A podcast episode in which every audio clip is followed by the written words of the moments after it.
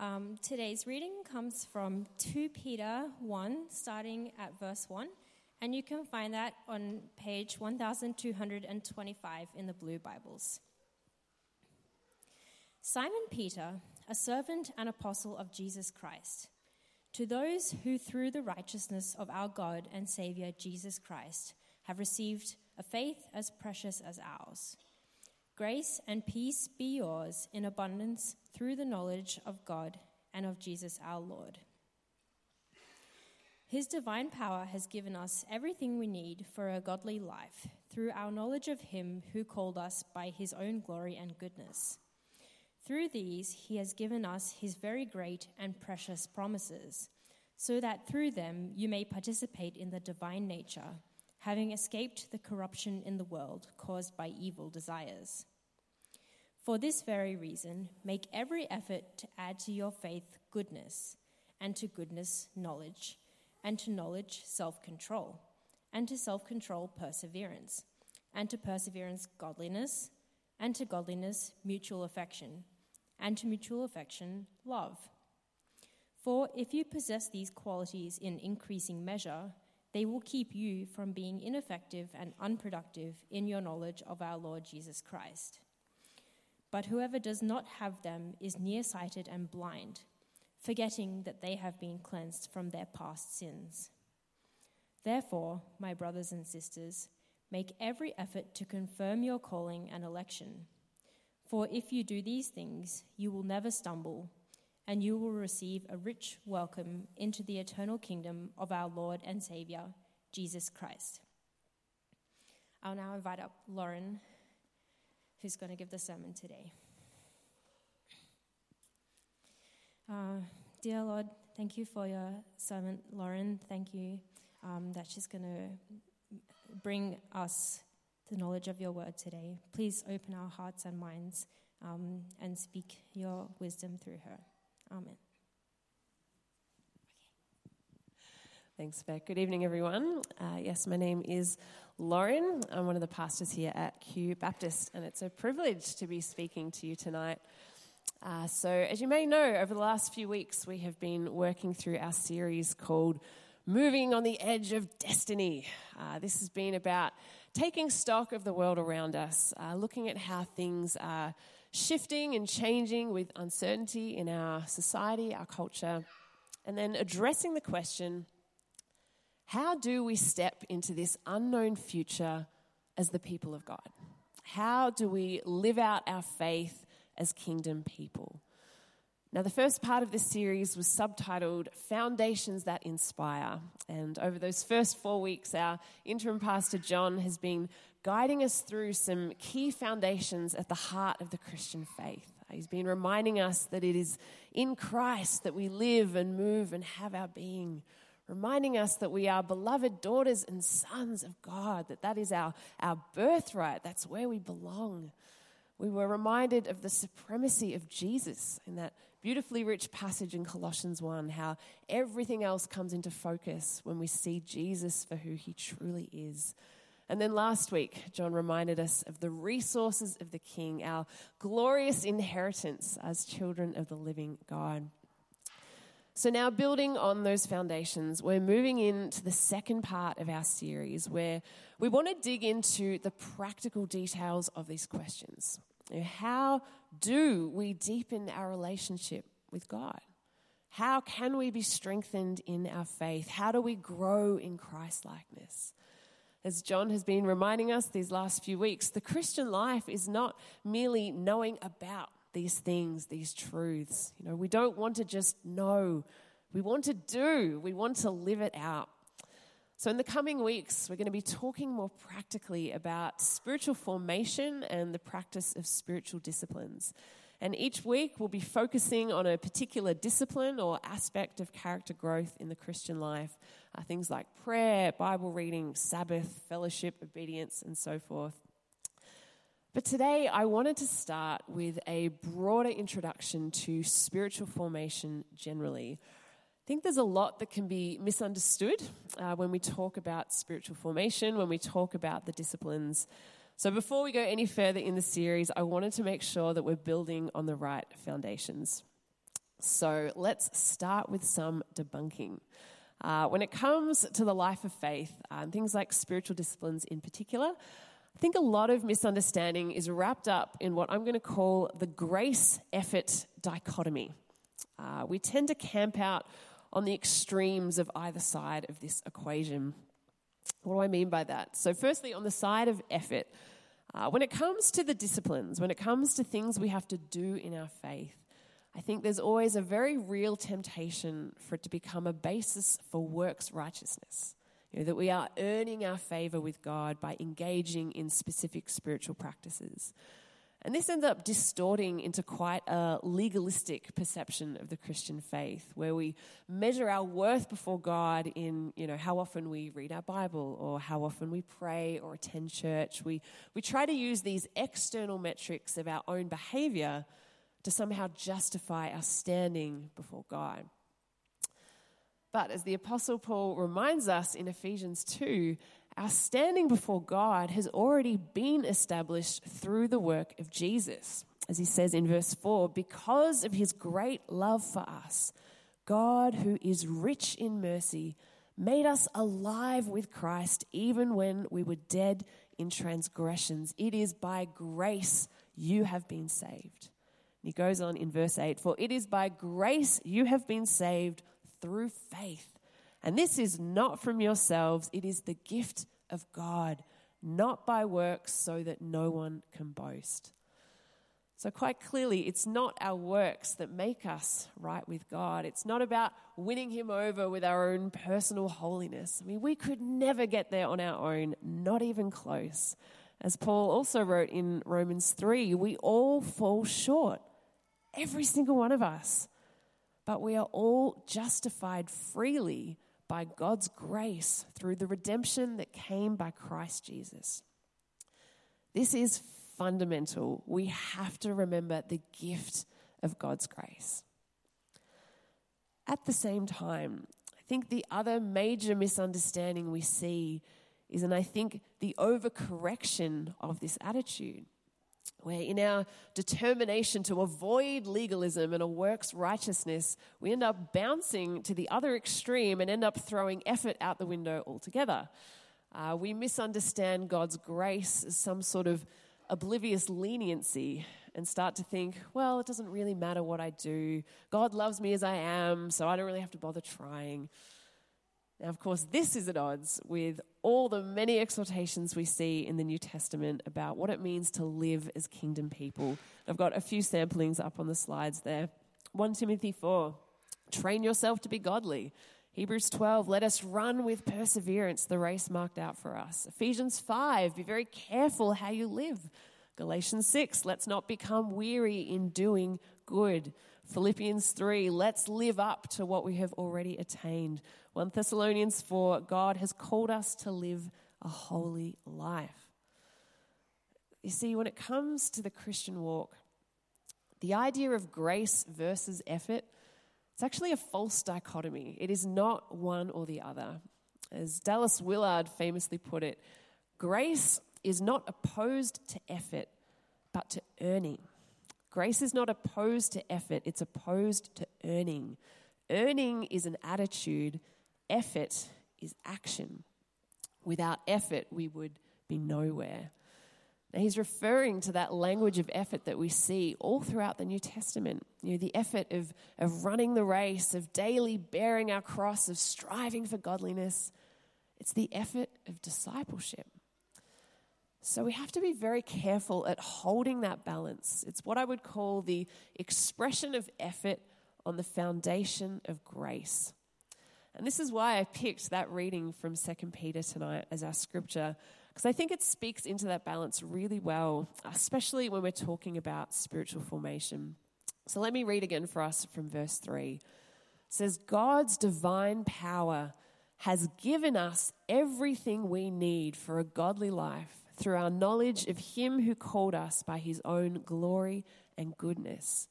Through these, he has given us his very great and precious promises, so that through them you may participate in the divine nature, having escaped the corruption in the world caused by evil desires.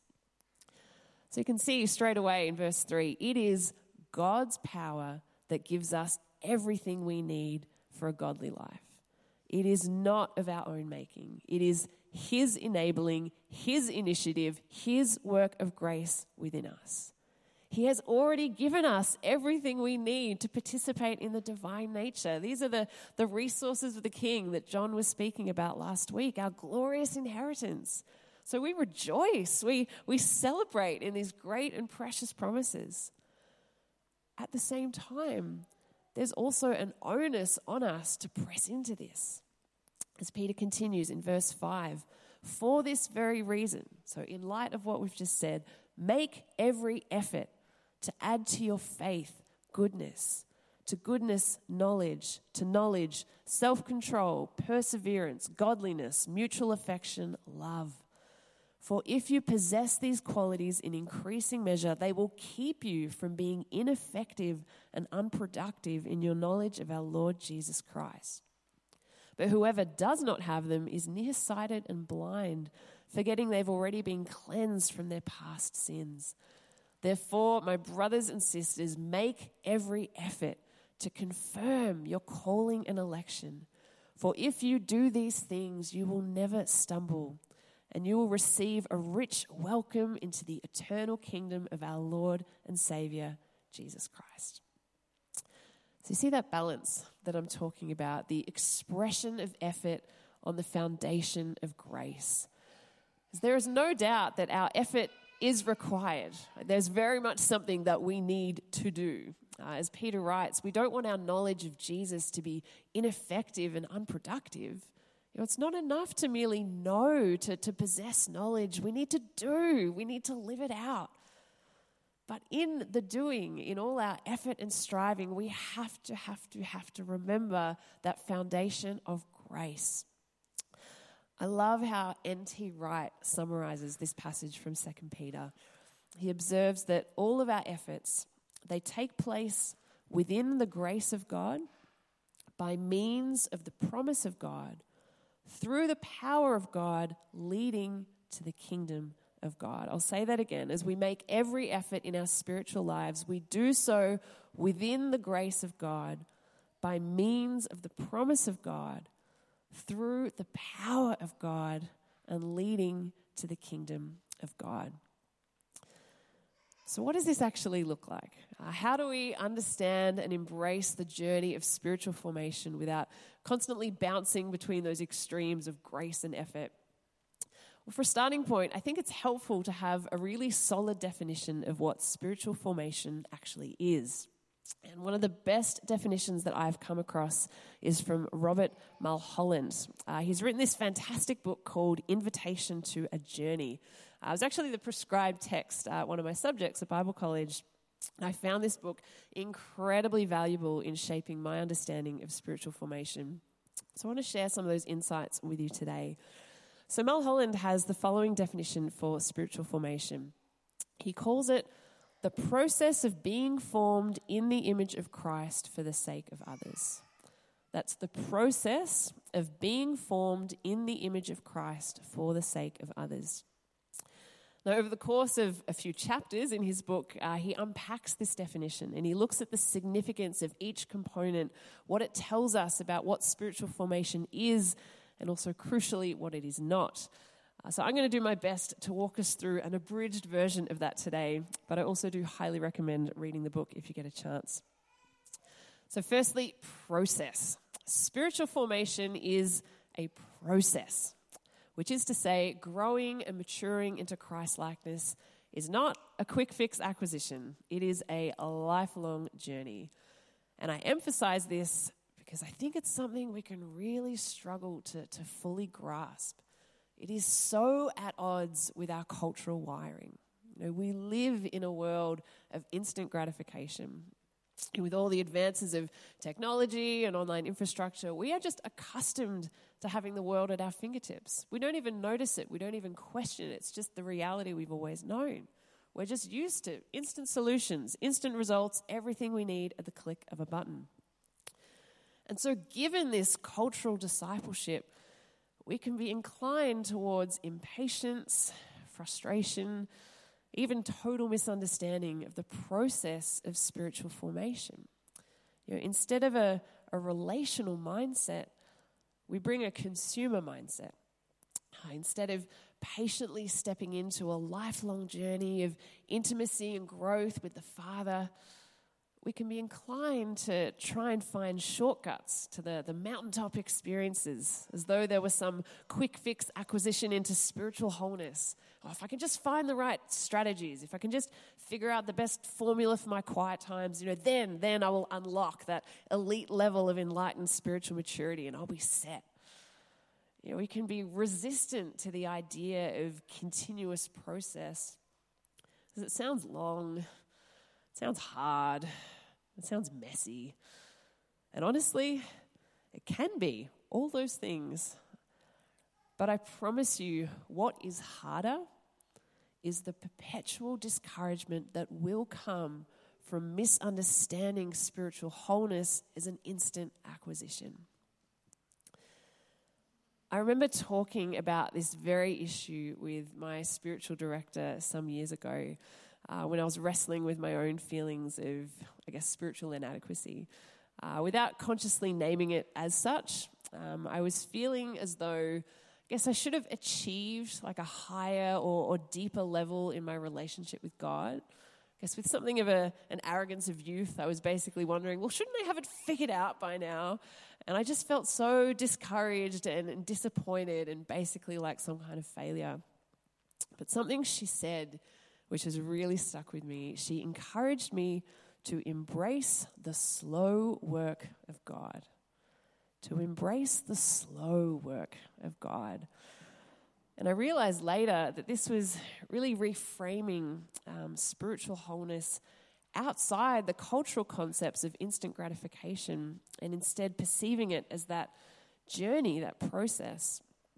And it reminded me of this fantastic quote from John Newton, uh, who, among other things, is famous for writing the hymn Amazing Grace.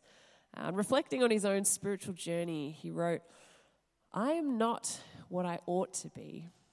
I'm not what I want to be.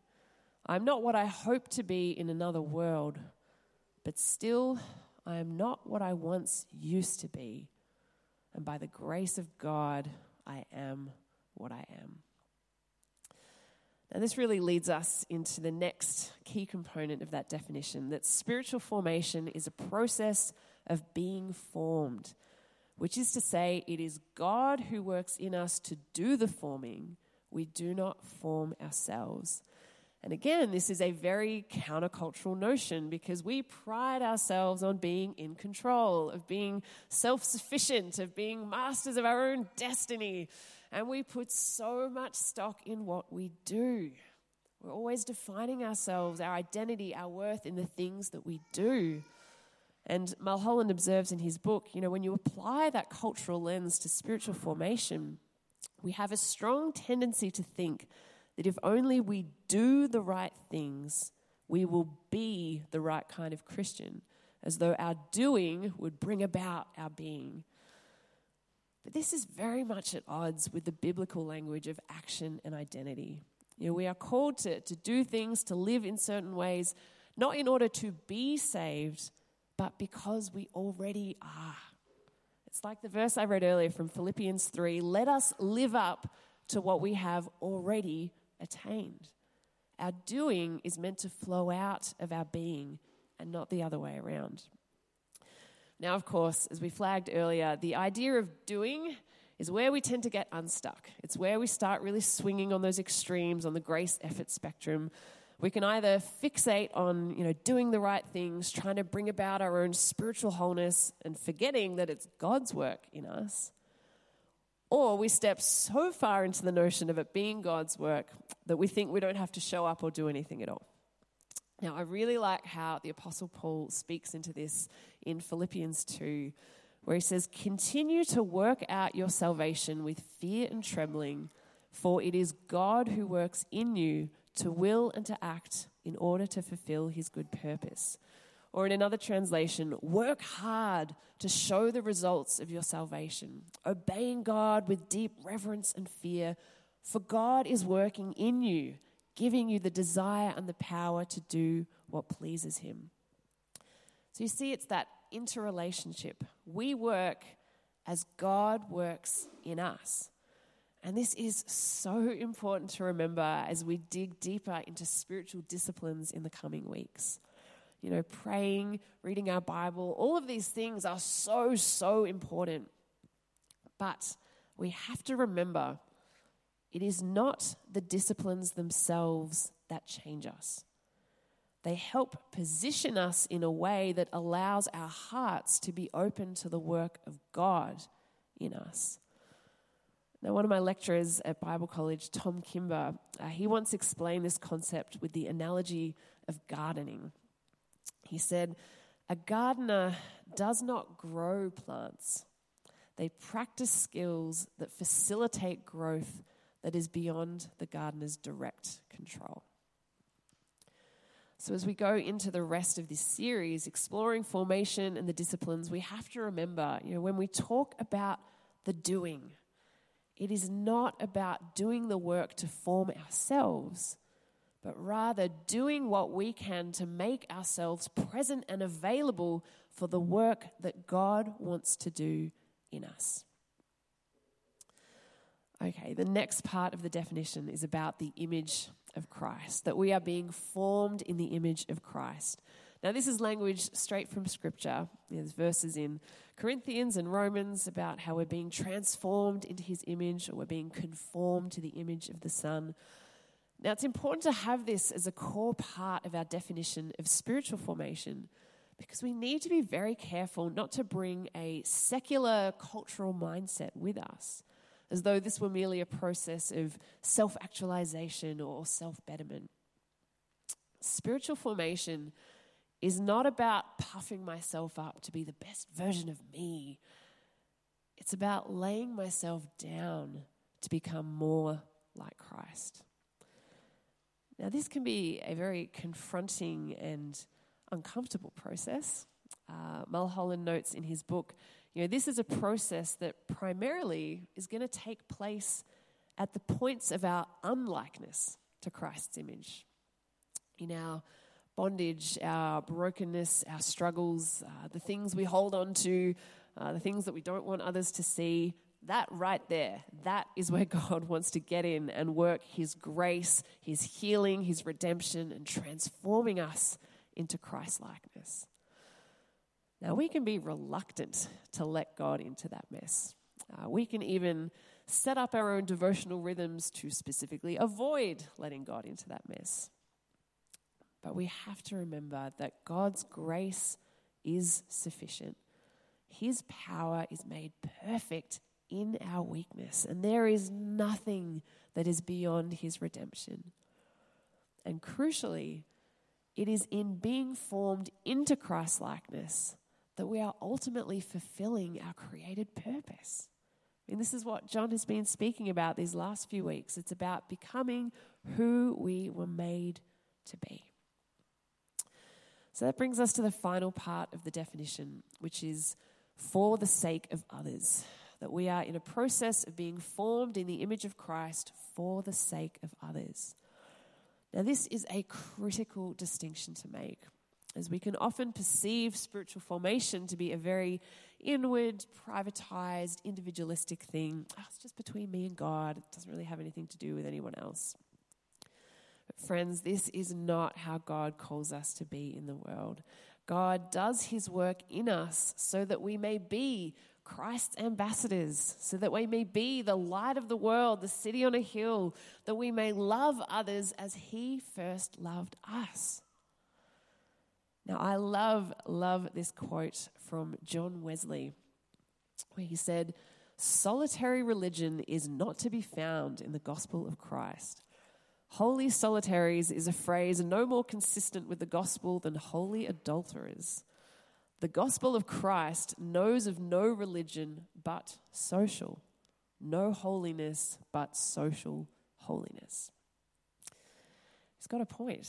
I mean, following Jesus is not something we're meant to do in disconnected isolation.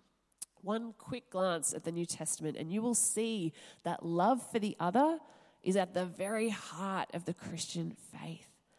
Again and again, we see these exhortations to love one another, to serve one another, to build one another up in love. I mean, this is what the kingdom is meant to look like. So, when we talk about spiritual formation, we have to ensure that we are talking about a holistic spirituality. Not one that's just confined to our private quiet times, but one that shapes and informs all that we do including our relationships with others, our interactions with the world. It is for the sake of others, because this is what it truly means to be the people of God. I want to finish tonight by briefly addressing the question of why. why is all this spiritual formation stuff important? Uh, there's probably a whole other sermon in that question alone, but for tonight, I want to say this. The thing we have to realize is that we are, each one of us, always being spiritually formed in one way or another. Uh, it is not a question of am I being formed, but rather who or what is forming me. Now, C.S. Lewis speaks into this in his book, Mere Christianity. I'm going to read this for you now. He said, Every time you make a choice, you are turning the central part of you, the part of you that chooses, into something a little different than it was before. And taking your life as a whole, with all your innumerable choices, all your life long, you are slowly turning this central thing into a heavenly creature or a hellish creature. Either into a creature that is in harmony with God and with other creatures and with itself, or else into one that is in a state of war and hatred with God, with its fellow creatures, and with itself. To be the one kind of creature is heaven. That is, it is joy and peace and knowledge and power. To be the other means madness, horror, idiocy, rage, impotence, and eternal loneliness. Each of us at each moment is progressing into one state or the other. It's a sobering pronouncement. But we have to ask ourselves who do we want forming us, feeding us, shaping us? Jesus lays out this choice for us in John 10, verse 10, when he says, the thief comes only to steal and kill and destroy. I have come that they may have life and have it to the full. I mean, in the words of Simon Peter, Lord, to whom else would we go? He is the one who made us, who formed our very beings. He is the one who knows us completely and loves us absolutely. He is the one who meets us at our very worst and promises his very best. He invites us into the fullness of life. There is nothing else that will ever satisfy the deepest longing of our heart but the love and grace that is found in Christ Jesus. In Him alone, we can know wholeness and redemption. We can know freedom from sin, from shame. We can know purpose and fulfillment. And we can take hold of the life that is truly life.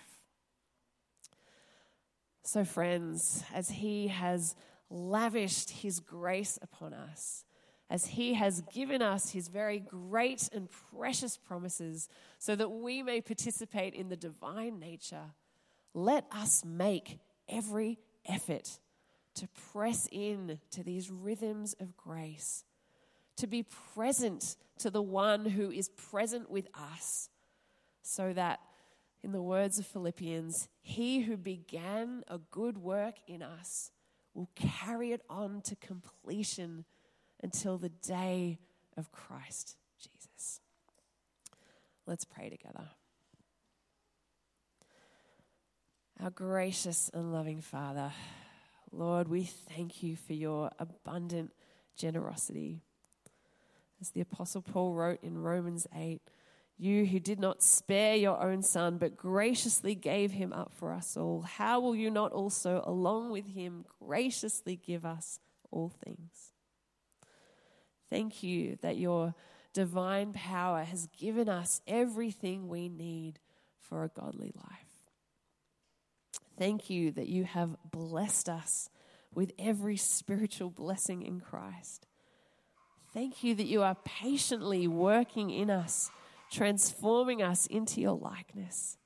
And thank you that your grace is sufficient, that there is no shame too great, no wound too deep. There is nothing beyond your redemption. So, Lord, as we seek to partner with you in your work within us, help us. Help us to live out that balance, that expression of effort on the foundation of grace. Help us to press into you, to offer all of our lives before you. May we heed the words of Jesus and remain in you, remain in your love. Because apart from you, Lord, we can do nothing. To whom else would we go? You have the words of eternal life. Speak those words afresh to us tonight and give us ears to hear. We pray this in your name, Jesus. Amen.